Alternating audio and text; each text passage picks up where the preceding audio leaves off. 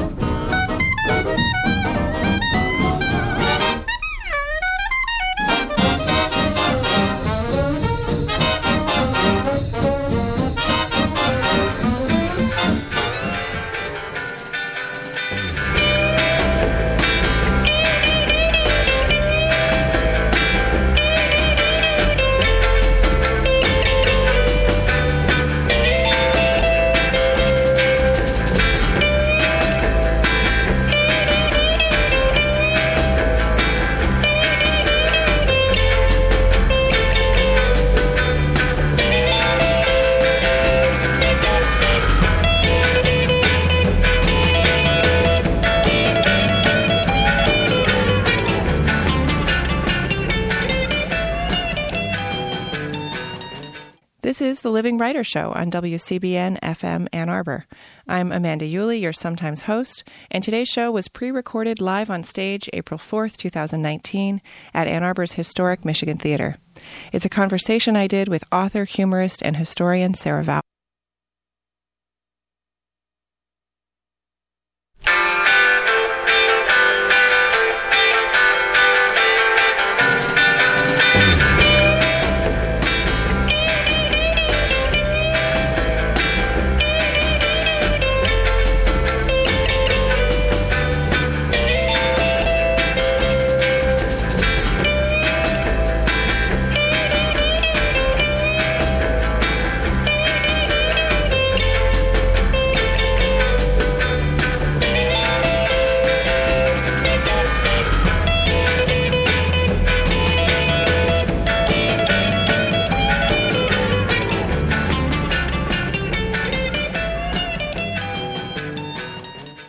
Is the Living Writer Show on WCBN FM Ann Arbor. I'm Amanda Uhle, your sometimes host, and today's show was pre recorded live on stage April 4th, 2019, at Ann Arbor's historic Michigan Theater. It's a conversation I did with author, humorist, and historian Sarah Vowell. The event, sponsored by PBS Books, was part of the Penny Stamps Distinguished Public Speaker Series, a public program of the University of Michigan. They present creators and innovators as a way for the community to connect with creative leaders. This series takes place at the Michigan Theater weekly on Thursdays and is offered to the public free of charge. The fall series opens September 12th. More info at pennystampsevents.org. Hi, Sarah. Hi, Amanda. Welcome to Michigan. Thank you. I'm keeping my jacket on because it's very damp here. Just to paint a picture for the Thank you. the uh, PBS people. That's a good. That's a good start. Yeah. Um, and you're in a college town, Right? which you're familiar with. Yes. Tell us about your college town. My college town is called Bozeman, Montana. Um, it's the home of Montana State University. Not to brag. Um, that's where I went to school. It's less damp than Ann Arbor. Oh, it's very dry. Okay. Yeah. Good. Good. We do have uh, cold, though. Yes. Yes. Uh, I well, would- keep your jacket on. Okay. Be comfortable. It's a dry cold. It's a dry. it's a dry cold. Good. I assume you're familiar with snow here. I've seen it. Yes. Yeah. We've seen it. Yeah. Has, has anyone started reading Mayor Pete Buttigieg's book yet? Because Oh. it starts out. It starts out talking about this. I've, I've been reading that, and it starts out talking about this historical snowstorm in South Bend, Indiana, before he was born. That people still talk about, and um, we just had a lot of snow in Montana, and there there comes a time, you know, when the snow ends, and you're like, where do we put it? yeah. And apparently, they had this big construction site in South Bend that w- wasn't really going anywhere that people called the hole, and they just shoveled all the snow into the hole. And I was like, God, I wish my town had a hole. I hope it's melted by now. That was before he was born. yeah, it's melted. Yeah. It's melted. I hope yeah. so. I hope so. But my town really needs a hole. Yeah. And Ann Arbor doesn't have one. Oh. We might get less snow than Bozeman. Oh, that's possible. Yeah, it's possible. Yeah. Um, well, Christina gave such a beautiful introduction of all of your work and all Oh, that you've done. that's nice. You're the author of seven. We were just backstage, and I asked you if you had ever seen that documentary about Yo-Yo Ma and the Silk Road. And it starts out where he's someone's introducing him, and he's backstage, just like ugh, being completely embarrassed by every nice thing that's being said about him. But you weren't doing that. No, but I can relate. Like Yeah. no one needs to hear that Yeah. until they're dead. You know.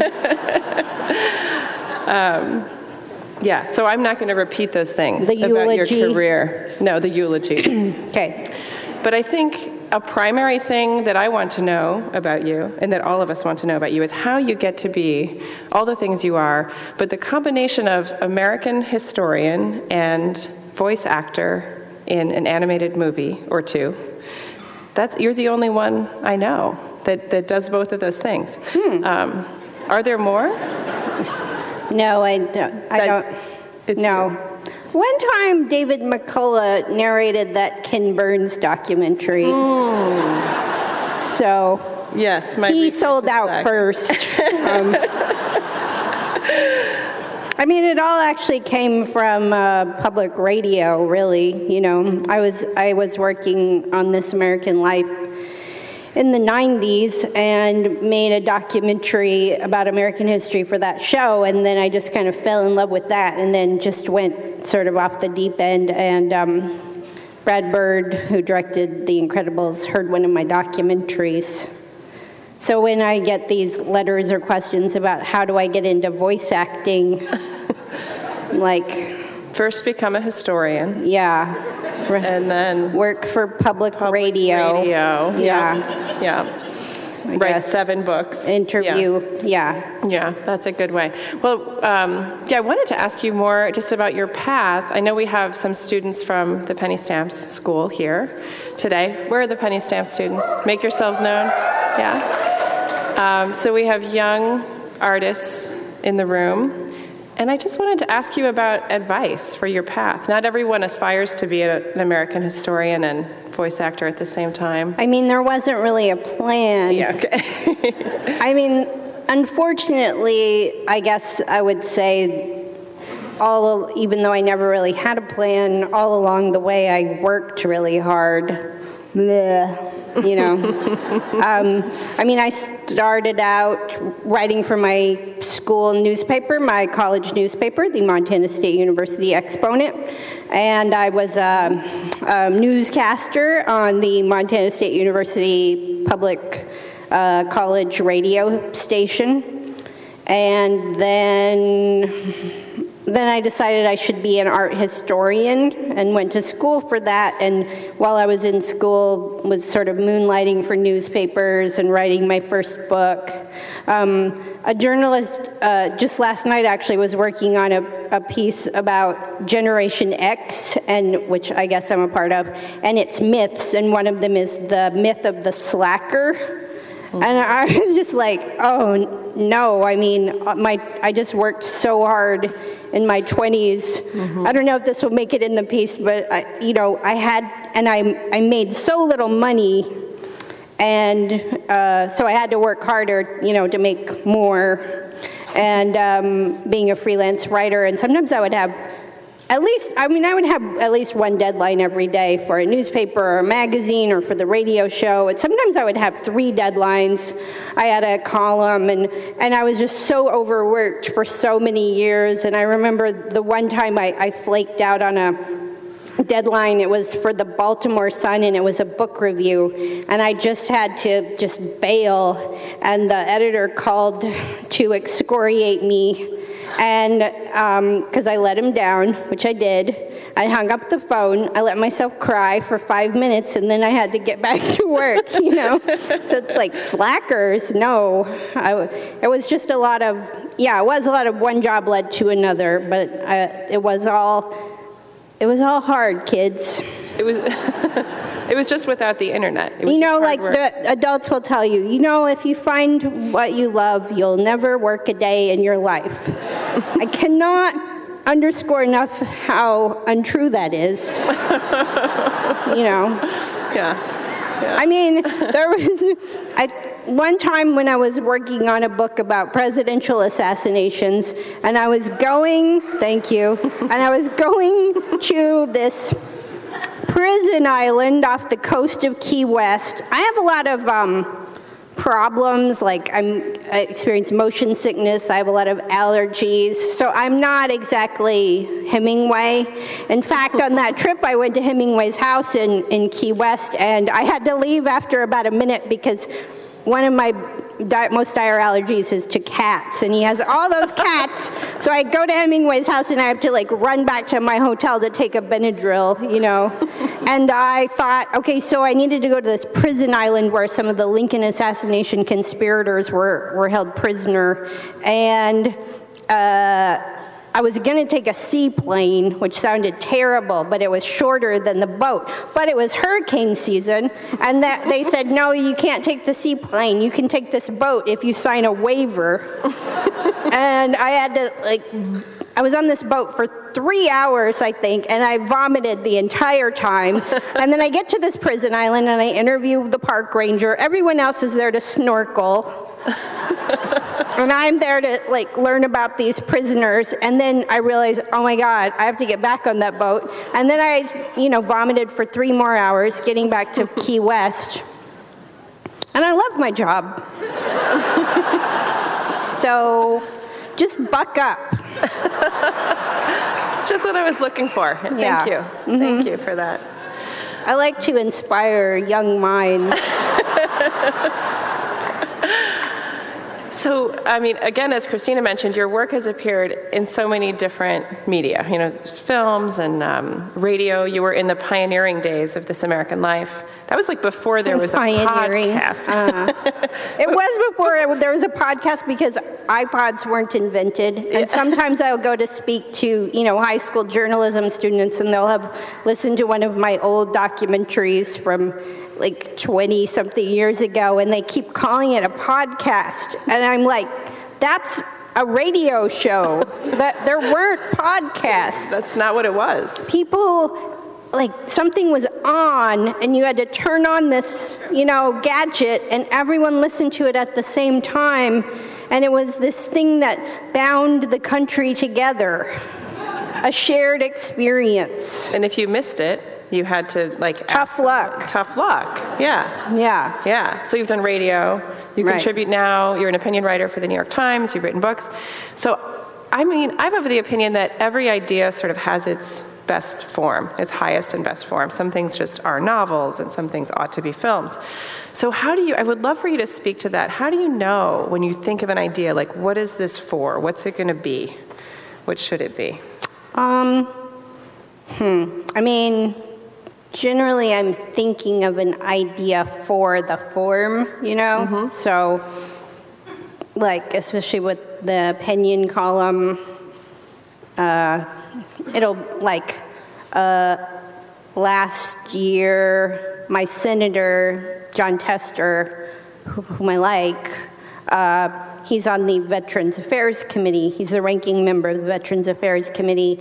And you know, that president we have had this, um, his first choice for to lead Veterans Affairs, and he was maybe not the best candidate. And Senator Tester was like, how about someone better to run this giant bureaucracy that affects millions of lives?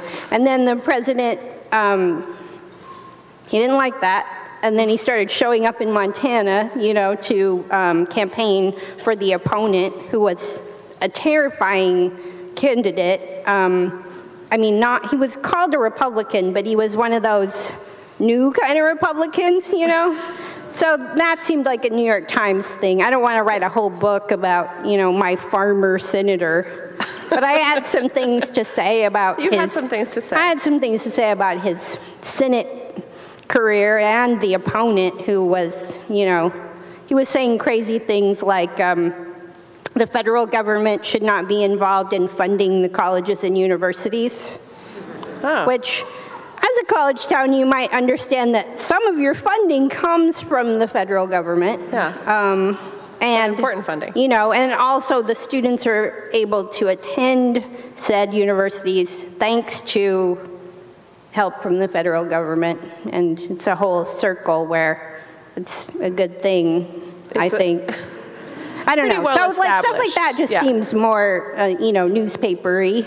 Yeah.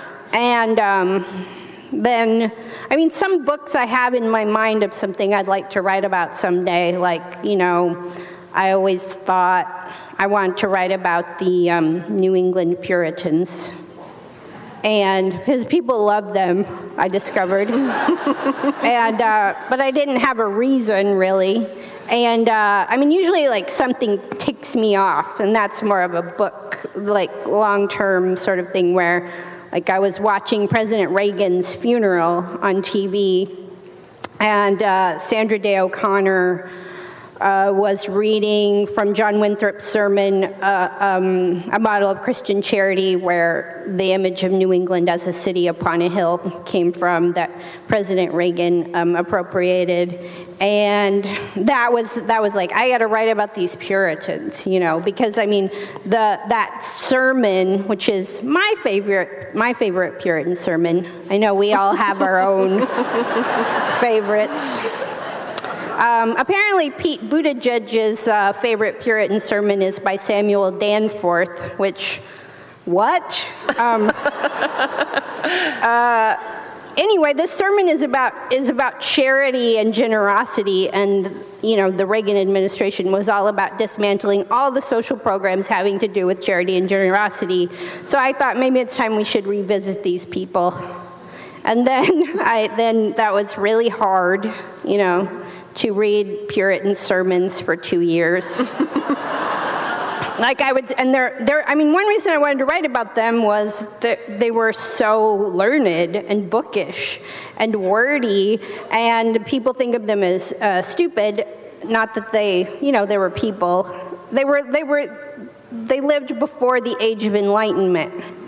They were going to do some unenlightened stuff, but they were very literary and where was I going with that? Oh, yeah, so I would spend sometimes days trying to, and they were Cambridge trained theologians, and I'm not. And th- I would spend days figuring out some sermon or other, and then I would realize, oh, this is irrelevant. then I would move on. Like my friend Stu, when he talks about someone going through a hard time, he always says, you know, like when you were writing that Puritans book. that was your hard time. Yeah. But you read enough sermons to, to develop a favorite. Yeah. more than one favorite. But like Sorry. that was more of a book, me yeah. being still mad at dead President Reagan, you know. Yeah. So, in your books, by my read, you have this amazing synthesis of all this stuff going on. You have kind of established facts that you must gather from archives or libraries or other places. Mm-hmm. And then you mm-hmm. have these firsthand facts because you often travel, you yeah. go places you experience in the moment, you know, what's happening. And then, you know, I, I perceive that there's kind of a memoir dimension a little bit where you're talking about like how you remember things and how you feel things. And I think that that's what, that's part of what makes your books powerful for me. So I wonder if you could talk about like bringing those things together or if you see it that way. Um, I think it just it was very intuitive, and it started. That first piece that I wrote about American history was about the Trail of Tears, and my sister and I drove the Trail of Tears and made a documentary about it. So it was, uh, and our ancestors had, that's how they got to Oklahoma. And um, uh, it was a road trip story. So we would stop at these historic sites where it was pretty grim and then we would go get barbecue. and then we would go farther down the road, more people died, and we would listen to Chuck Berry. And it, what, it seemed to be a, a very accurate way to talk about this country, which is a little schizophrenic, you know, mm-hmm. that it's fun and not fun, you know. Uh, and so, and there, you know, it was just something about meeting the people along the way, the people at the historic sites, talking to school kids. Um, and there are just certain things you can learn from the locals that aren't necessarily in the books. Um, I mean, like that town pride can be really educational, I think one of one of the things uh, I was writing about the Oneida community, which they're sort of an eccentric 19th century biblical sex cult, and they're easily lampooned. But you know, because I had the local docent who was a retired high school history teacher showing me around, and he had really thought about why these people would come to this weird place to lead these weird lives, and and he was reading uh, Jonathan Edwards' sermon uh, sinners in the hands of an angry God. And it's all about, you know, how we're just like spiders, God is dangling into the fire. And, and, and it's not a very, um, it's not a very particularly pleasant version of Christianity, you know, and, and especially for the women who came to this place. Um, they had these really constrained lives, and they had come to this place to. Um, for freedom.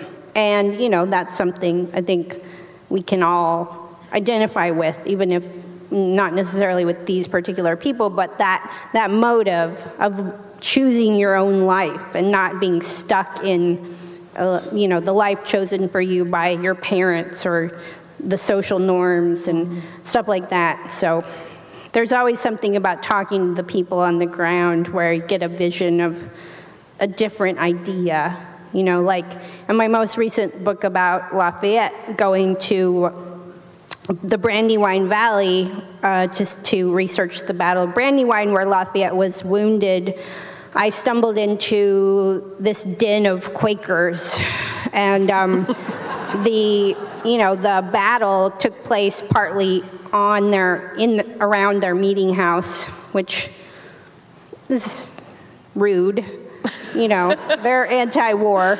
But um, yeah, like talking to these Quakers who, uh, you know, their whole reason for being is to talk about how war is not the answer, and they were just really questioning me and this country and how we see war, we, how we see history as war. And um, I thought they had some good points, so I included them in the book. And probably a, a more traditional historian, you know, might not have.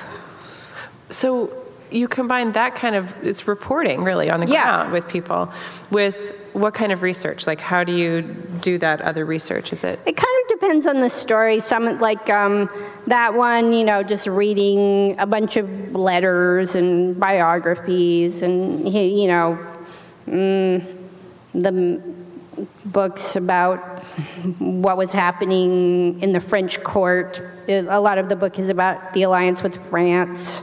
Um, just every step in the story, you know, I'd read like biography upon biography of all the characters. Then I read all of their like letters and primary documents and stuff. Some things are more archival, like um, the book I did about the history of Hawaii. That was a lot of reading, sitting in the archives, the missionary archives in uh, Honolulu, reading missionary letters. Like I would go to Hawaii and I would come back less tan because I would just be sitting in this room reading these missionary letters, and someone would write to, you know, someone on, oh, oh, you're going to Honolulu? Can you get me some gloves? And a lot of that, you know, that was a lot of. Um, for some reason, those letters haven't been entirely reprinted, um, so it kind of depends on this on the story. it's not why most people go to hawaii Like by the way. that book about the Puritans was a lot of sermons, you know. yeah and so in a process um, when you're writing a book it sounds like you, you just referenced sometimes it's unpleasant yes but but sometimes it must be enjoyable right I mean, I like, I love editing. Writing is, can be hard, but once the first draft is is is done, uh, um, then that's that's where I, I I have the most fun. Like I like polishing things and editing things out and cutting things down. I love to I love my delete key, kind of to a fault.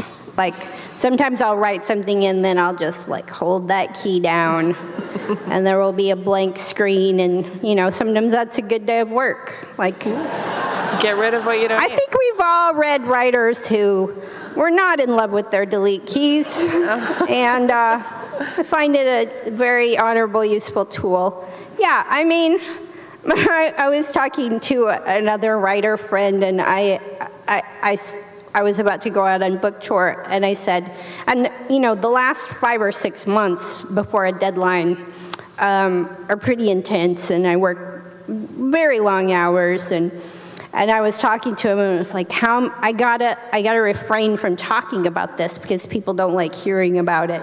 And he said, yeah, you know what they like hearing about is that like Jack Kerouac with that typewriter and the just the roll of paper, and it's just all coming out. they like stories like that. They don't they don't like Yeah. you know this weird loner sitting in a room at 2 a.m. pulling her hair out. But um, sermons. yeah. I mean, I think for some other writers, it's probably a peppier, you know, process. peppier yeah Yeah. maybe, maybe. Yeah. Well, one thing about your books that um, that fascinates me is that they're so kind of warm and funny and personal, and they're also history books. And so I feel like you're able to reach readers who don't don't usually pick up a history book. That's true. And I want to know about your readers. I mean, we're we're talking tonight about libraries. yeah, what a bunch of lightweights. Um, no, That's what I was getting at. I mean, I do get a lot of readers who say they don't read other history books, you know, which I don't know how I feel about that. I mean, it's good to bring them in. I, I, um, I don't, I don't know why you wouldn't. I know why you would read some history books, but that's where most of the people who've ever lived are, you know. so there are some good stories there, you know. Um, yeah, I don't know why people aren't interested in it more. What's what is that? What do you people care about? yeah, I don't know. Vikings? No, that's historical. No, that's historical. Yeah. Yeah, they're so boring. Vikings. Um, I don't know. But I, don't think know. it's a path. I mean, for me, I, I see it as a way to have someone become? I mean, my sister is like that. She she's not a history book reader, and a lot of times I'll use her. I'll call her up if I'm, you know, some. I do really. My main goal is I really try for clarity, and I do try to find what's essential and boil it down to that. You know, like some of these battles. I learn a lot about them and not and I'll call my sister and I'll and I'll tell her everything I know and you know I'll say like are you interested in whether the, this particular make of cannon is being used? And she whatever I say are you interested in this? She invariably says no. And um, and so uh, I do try to like get to the point and keep things moving. And I think some of that comes from working in broadcasting because you're just so you're terrified by dead air and you know um, listeners have a lot of distractions uh, that readers even if they're distracted they can come back to something so you're always like trying to trying to keep things moving and sometimes i'll encounter like i a few years ago i got really into japanese gardens Huh. So that also changed changed the way I edit things a little bit because so much of the Japanese gardens are about emptiness and negative space and. Um, I, basically, uh, I just want to keep editing, editing, editing things down to nothing, you know, but or just to um, to be more concise, I guess. And your books don't have chapters, so that Right. sort of flow. Yes. Is that that's on purpose, right? Yeah, that seems to bother some people a lot, the no chapters. But I don't, I mean, sometimes that seems so arbitrary because, you know, one thing is a paragraph and another thing is 40 pages. And so why not just keep things going? Keep it going. Keep it going. I mean, I do have little, um, some little, um like sometimes I'll use the pound sign and then they'll be to just move on to a new section. I think that might come from radio too, where if you're done talking about something, you just play a little music, and then it's time for the next thing, you know. Yeah. So But- you have some music breaks. But I sometimes think chapters enforce this sort of, um, I don't know, equanimity that it, it is just meaningless to me. Like some things are, you know, worth dwelling on, and some things aren't, and I just don't like to chop it up that much. We were talking a minute ago about this idea of like access to information and sort of what libraries do and how important that is. Um, and you, we referenced before, also live in the middle of the country. We are in the middle of the country right now. Yeah, what a bunch of rubes we all are. Well, I wonder if you could speak to that role of that um, of access to information for everyone and that that equal access that's so important, and how it may look different around the country, different maybe in Michigan and Montana, but also in other areas. Do you have a perspective? Well, I mean, th- I mean, I, I'm sure like this place uh, and where I come from, they are college towns, which is its own little ecosystem, I think, and. Um, yeah, like I mean, the thing about I love about books and um, films, and you know, it, they're all we're all equal. We can, you know, I can read the same book as um, the Queen. I remember Nick Hornby when he first started selling a lot of books, and he he um, he met some actress who had read one of his books, and he said he thought, "Oh, I just thought they would read the famous people books, but they just read the same books as everybody else, you know." so there was that equal access to education, and I think, um, I mean, ours was a college town. It's becoming fancier. It was more of a working class town when I was growing up there, but a lot of the college kind of filtered into the rest of the town. Like, um, I remember in high school, we were reading Madame Bovary, and this one kid, he raised his hand and he said, Hey, why do I have to read this? I'm going to be a plumber. and uh, the English teacher, Joanne Troxel, she said, I don't care what you do. I mean, be a plumber, the world needs plumbers. My job is to make sure you're a plumber who's read Flaubert.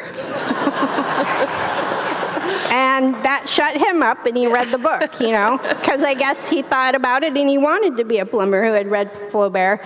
And, you know, there was. Uh, there was so much interaction between the school and, and the town, and when I was growing up there, you know, the, the I sort of feel like the college kind of raised me in a way. And you know that's where a lot of the happenings in town were taking place. And and a lot of the community was centered around things at the school or people from the school come you know like um, i was i was remembering today thinking about um, mayor pete and his big snowstorm. And there was this one winter the winter of 89 when it was just so cold for so long, you know, just days and days, it was maybe 30, 40 below. And um, the town was very um, focused on foreign films. And I remember the film that was being shown, shown downtown that week uh, was Babette's Feast.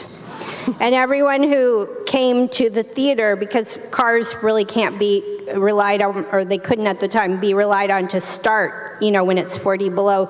Everyone in the theater ran there, like literally ran. And every time a new person would come into the theater, everyone would clap. and it was just this real community. And it was fairly snooty looking back on it. Like, I mean, I don't have any of these great Montana stories the way people want a Montana story, you know, because I was in this town watching Werner Herzog movies. like it was its own, it was its own weird little place, and um, yeah, like the the film society was part of that, and the library. I mean, I is there still interlibrary loan? Oh yeah, so. Oh man, I was at that desk every single day, you know. I was probably getting like your books from here sent there. to Bozeman. Yeah, yeah, to Bozeman. But like, um, yeah, it, like there were a lot of snobs in my town, and maybe I was one of them. But it, it, it, it we were the kind of snobs that can happen anywhere where you have a public library and you have, you know, access to, you know a really theater. a film theater, yeah, and stuff like that. It was just all available to us, and none of it. And it was, you know, it was just what you did. Like the summer when I was 18, like all the weirdest movies were shown in the auditorium of the. Uh, agriculture department, which it was called Linfield Hall, and I later found out it, its original name was Morrill Hall, and it was named after Justin Morrill, who, um, you know, the sponsor of the Land Grant Colleges Act, and but it was where yeah it was the ag- agriculture department because they you know that was an important department and so they had a good auditorium. And um, the summer i was 18 every week it was a different werner herzog film was shown and then we would we would go there watch that film and then bike to dairy queen. So it was this kind of great you know combination of, of um, the cerebral and the wholesome i yes. think and um, you know, one of the things that, that made me think about this uh, this access to information is what you wrote about recently in the New York Times with the the TV program in your town. Oh yes. Can you talk um, about that? yeah. So um, the college, our college, and then the one in Missoula combined form Montana PBS, and um, every every week um, during the school year, there's this show that I love, a call-in show that's on uh, Montana PBS, so that's filmed in my town, and it's called Montana Ag Live. what does no ag one, no one for? Does, you know, it, it's a call-in show about agriculture and gardening, and. Um, which normally maybe isn't like my thing, but uh, it's just this great show where it, it's kind of like Hee Haw if everyone on Hee Haw had a PhD, you know, and um, and and people like extension agents, uh, researchers in the agriculture department or various science departments at the university come on. They explain their research, or you know, uh, government officials, people from like fish, wildlife, and parks, uh, ranchers, environmentalists, all these different people come on every week. And but then there's a section where viewers call in and they talk about their problems with bugs or. Um, like why isn't this such and such growing? And um, uh, the, you know or one of the researchers will come on and talk about some noxious weed we all need to be vigilant about.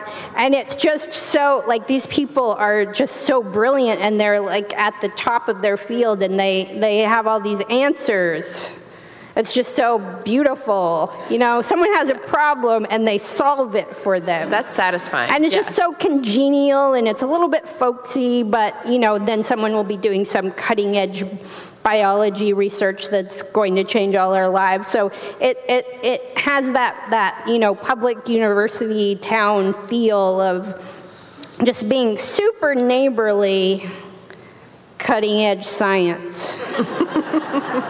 and connecting people in this. Oh yeah, connecting meaningful... people from the whole state. And um, I remember this one woman. She, I can't remember what bug had invest, infested her house, and and um, you know the I think she was an entomologist who was taking the call. She just told the woman, "You are not alone." right? And that's like this is a government employee, like a, these are state county employees, and that's you know what we want from our government. That's exactly right. Yeah. Yeah. I feel. But it really, I mean, it really cheers me up, and I started writing about it because I. Um, I wrote about it. It was uh, the Sunday after John McCain had died, and I was watching Meet the Press, and yeah, you know, um, it was kind of like the end of an era sort of coverage, and and and one of the you know the thoughts being expressed was, you know, here was a guy who could reach across the aisle, and they played that clip of him at the National Constitution Center bemoaning people who, I don't remember how he put it, something about they they want to have scapegoats instead of solving problems. Um, I don't know who was talking about, and um, like here, the, here's this show every week where all they do is like they solve problems, they talk about problems that have been solved. They are seeking public help to solve other problems. You know, it's it's uh, it's just really useful and um, you know chatty. And it, yeah, it connects people. I think yeah, important. It really. I think we have to think differently about connecting these mm-hmm. days. Is how I. See. Yeah, and also, I yeah. mean, I'm sure it's uh, you know out here, out here in the middle bits. Um, people have to live together and do and you know like people like on that show there was one i wrote about where um, it was about ranchers and their partnerships with conservation groups. And normally those those two entities are you know pictured as as in opposition. But you know in a lot of montana they're just working together because they all you know they all want um, to save the land. And um, not everything is a big fist fight. Not every issue you know and those connecting places. or even things that are hot, but, hot button issues. Like there's one hot button issue in Montana where there's um, this prairie reserve, which sounds, you know, nice, but a lot of ranchers really don't like it because actually about a third of our state is public land, and you know they just want um, they don't like they don't necessarily want more rules or more areas where cultivation is barred. And um, this rancher was on, and someone called and asked him what he thought of this prairie reserve, and he was like, "Well, I I just prefer a couple of kids go out there and make a go of it." like, you know, that was his version of saying, God, I hate that prairie reserve. Like, he just wants a couple of kids to, yeah. you know, raise some cows. You and, gotta tolerate those yeah, other opinions. Right, yeah. Yeah. Um, so, speaking of uniting people, I want to take a slight detour and talk about some of the work that you've done um, and that I'm very familiar with in the 826 network, mm-hmm. which is um, 826 Valencia was a, is a youth writing and tutoring center in San Francisco that started, and you were the board president and a very involved person doing many things at 826 NYC. Yeah, in Brooklyn. Okay, in Brooklyn. Can you tell us about that? And I just want to talk about the importance of that kind of work I mean, one of the things we were talking about uh, this backstage, where it, I mean, the main uh, mission is homework help, free homework help, and um, but we also do writing, writing workshops, and it's all for you know kids between the ages of six and eighteen, and um, you know they'll do. I remember one really popular work workshop we did for kids was candy criticism. There's always like a writing component, or there was one summer that um, they wrote novels and we published their novels. Man, that was a real bear to raise money to publish those. That but, was a thick book. Yeah, as it was. publishing person, yeah, I remember um, that. Yeah, so. Um, Six novels by younger Americans. Yeah. That, yeah. So, um, yeah, it was, it was all about you know, providing access. Everything was free. We also did filmmaking in the summers. Um, one of our students, I've been thinking about him during this whole college cheating scandal because our first, the first kid who ever came in right when we opened, um, he was five, and he came in because his mom owned the shop next door. His name was Alex. And he started making these collages that were hilarious, and we didn't really understand what he was doing, and it turned out he was just trying to make the onion but he was making like a five year old's version of the onion where he would make these collages and like his idea of, I don't know, like hell or some kind of, you know, punishment was there was this place called the Jeeks where people had to eat chocolate cake just with their hands. And um, and then he would do all our filmmaking workshops as we started those, and um, you know, he eventually got into the film program at USC, and I mean, he was he was there like the whole time and did all our made all of his films with our film program and you know eventually was a volunteer helping other kids make films and then he got into that film program and i remember talking to his mom on the phone and we were just basically just crying for half an hour you know like we knew how hard this kid had worked to get into that school and um, yeah, that always made it feel, you know, it was actually hard to keep that place running sometimes, uh, just keeping the lights on. Those organizations are hard to i mean they take everyone. They take a community oh, yeah. of engaged people yeah. I mean you know what's the worst is when like a really dedicated volunteer gets pregnant. Yeah.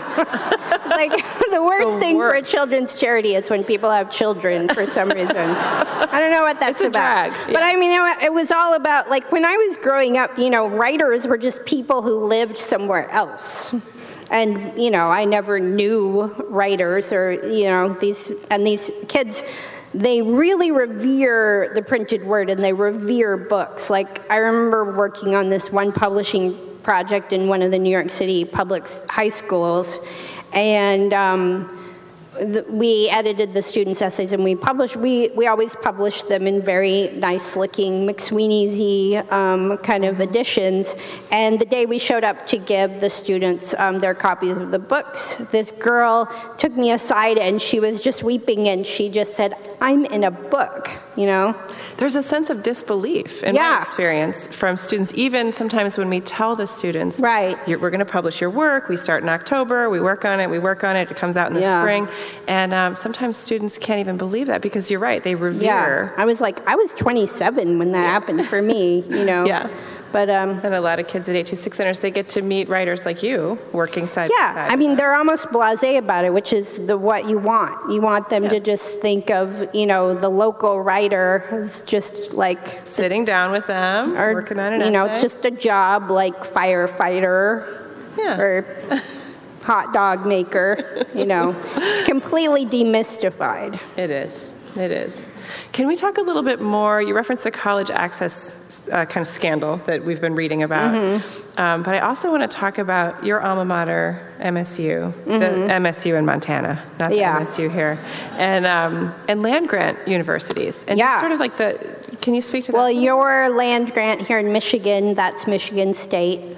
Um, yeah, it's, it's okay. It was one of the State. it was one of the models for the other land grant colleges, including mine. So, yay, Michigan State. Um, but these schools, I mean, I have a kind of um, humble background. You know, um, my family is uh, all from Oklahoma. They're basically it was all just one big Dorothea Lange photo, you know. and um, I mean, I'm kidding around, but my mother's older brothers had to quit school in third grade to pick cotton. And um, so we really don't take education lightly. And um, having that college, I mean, there's the story I love to tell, especially about my college, which is um, in during the Depression, there was this kid named Maurice and he lived in Miles City, Montana, and he lived on a chicken farm outside of town, and he was graduating, and he had this job lined up at the local J.C. Penney's as a salesman, and it was a depression, and that was a pretty good job. And, but Maurice's older brother said, you know, hey, there's that college in Bozeman. Uh, they were very poor. Why don't you try and get a scholarship? And he did. And he went to Bozeman. He went to MSU. He graduated first in his class. He got into the University of Chicago. He became a microbiologist. And I think of the 14 um, common uh, immunizations, including the one for measles, uh, he developed eight of the 14. Um, and, you know, without this college, he wouldn't have done any of that. I mean, he saved more people's lives in the 20th century than Hitler and Stalin killed, probably. And it was because there was that school existed. And, you know, when President Lincoln signed the Land Grant Colleges Act, um, it was the first time in the history of the world that a country decided to educate its working class um, kids, and it was it revolutionized you know the country, and it was you know it was meant to um, mostly educate they were called the Sons of Toil, um, the, to um, learn about agriculture and you know things like engineering and stuff. And um, I mean, I probably wouldn't have gone to college without MSU, um, just like just like Maurice Maurice Hilleman, and having access to that um, obviously completely changed my life. And then growing up in the shadow of it too. Um, you know, I took music lessons from the music professors, and um, it was, it, um, yeah, it really, it just changed so many lives uh, and has for, you know, you know, since the 1860s. So you're saying federal funding of education is. I'm for it. You're for it, generally. For it. Good. And I, I mean, these these universities, these public universities, not, not just the land grants, but all of the public universities, they are the jewels of this country. And one of the, to me, the saddest things about that cheating scandal, other than, you know, every single detail, uh, is that the, there's this idea like you have to go to a certain school, and these parents want to be able to say their kids are going to those schools, and they're generally private schools, and that's fine. I don't begrudge those, you know, students of that education, but I think those of us who attended these public universities and they made us the people who we are, and have, you know, had so much impact on the trajectory of you know millions of families, and um, I think we need to start speaking up more about how lucky we are. Agree. Mm. So, um, even though my, I just went to a tiny little, I mean, now it has 15,000 students. Mm. This, there are more students at University of Michigan than live in my town. I think that's true. Yeah, yeah I, I think that's true. I don't even know what that would be like. Yeah, it's a big university. Yeah. Um, so some years ago, you referred to George W. I bet you have like every martial art. I don't know, like competitively. You mean? yeah, just yeah, Yeah, every every so. super specific. That's what I'm imagining. in uh, well, several years ago now. Not just a ceramics class, just raku. I don't know. Cool. the art students can speak to that. I'm sure they do. Yeah. In your books, I've noticed so many amazing, fascinating details about the personal lives of people for whom we just usually have, we just usually know the basics, the history making stuff. Um, but what I love is that you've taught me about John Wilkes Booth's girlfriend, and you've taught me about like these things about their personal lives. So I guess I, wa- I would love for you to speak to why, why do you put those things in your books? And why, and why do we love to read about them? And then how do you find them? I mean, I, I'm always just um, looking for ways to bring the dead back to life, I guess, and sometimes it's the smallest details that can make someone come alive. Uh, you know, um, like, I mean, when I a lot of that when I was working on that assassination book, it was everything was really personal. I mean, these were murders, and I was dealing with widows, and you know, in some ways, the the just melancholy of those stories, um, like Mrs. McKinley, um, you know, she she basically just knitted bedroom slippers after her husband was murdered. She just knitted bedroom slippers over and over. And um, I think in, in um, the McKinley Memorial, they have her sewing bag, and she had sewn a photo of her husband in the back. So every time she reaches for more yarn, she sees his face. And it's just this kind of tragic um, artifact that just, you know, symbolizes how how her life kind of ended when his did. Um, and they're they're I mean, I can joke around and stuff when something strikes me as funny, but a lot of a lot of American history is really um, pretty grim. And I, if there's some kind of emotional connection to be made, I don't run away from that. And um, I don't know. I just want. I just. I just, I just think of them. I mean, sometimes I can almost feel these people sitting in the room with me. Like, you can just see George Washington sitting in the corner. And um, I don't know, I'm just always trying to find some way to think of them, to identify with them. Um, usually that, that's one reason I go to the historic sites, because especially to see a lot of like artifacts. Um, it like the things i mean we've all had this with you know our own loved ones that have departed. Like my grandfather i have his his pipe. And um, it smells like if i miss my grandfather i can just i like smell the pipe. It smells like jack daniels and prince albert in a can just like he did. And he's he's just instantly you know you know almost appears or something. And um, I don't know. I just don't. I think of them as you know like people I would know. No.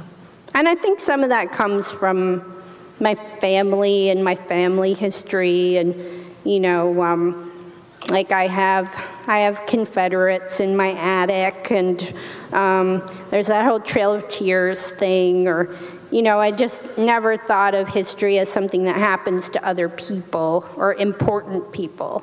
It's something that happens to people like me and, you know, my hick relatives.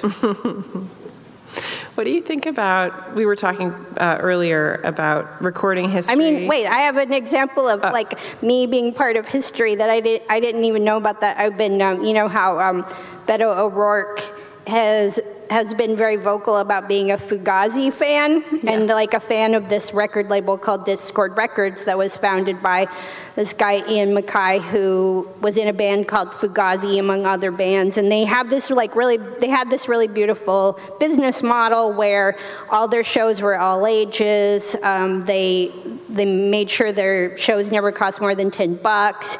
And i was i was thinking about writing about this and i was looking up i went on the Dischord records website and every fugazi show from their first tour uh, from their first tours in, in the 80s is cataloged and archived um, and and the one of their and I went to their Bozeman show from May of 1988, and I can, and there are t- apparently 20 people there, and I can see my sister and me in the photo ah. at the Sundance Saloon, and I, and I felt like you know one of those people in an Alexander Gardner photo of like Yeah. Lincoln's second inaugural or something like there I am right next to Ian MacKaye.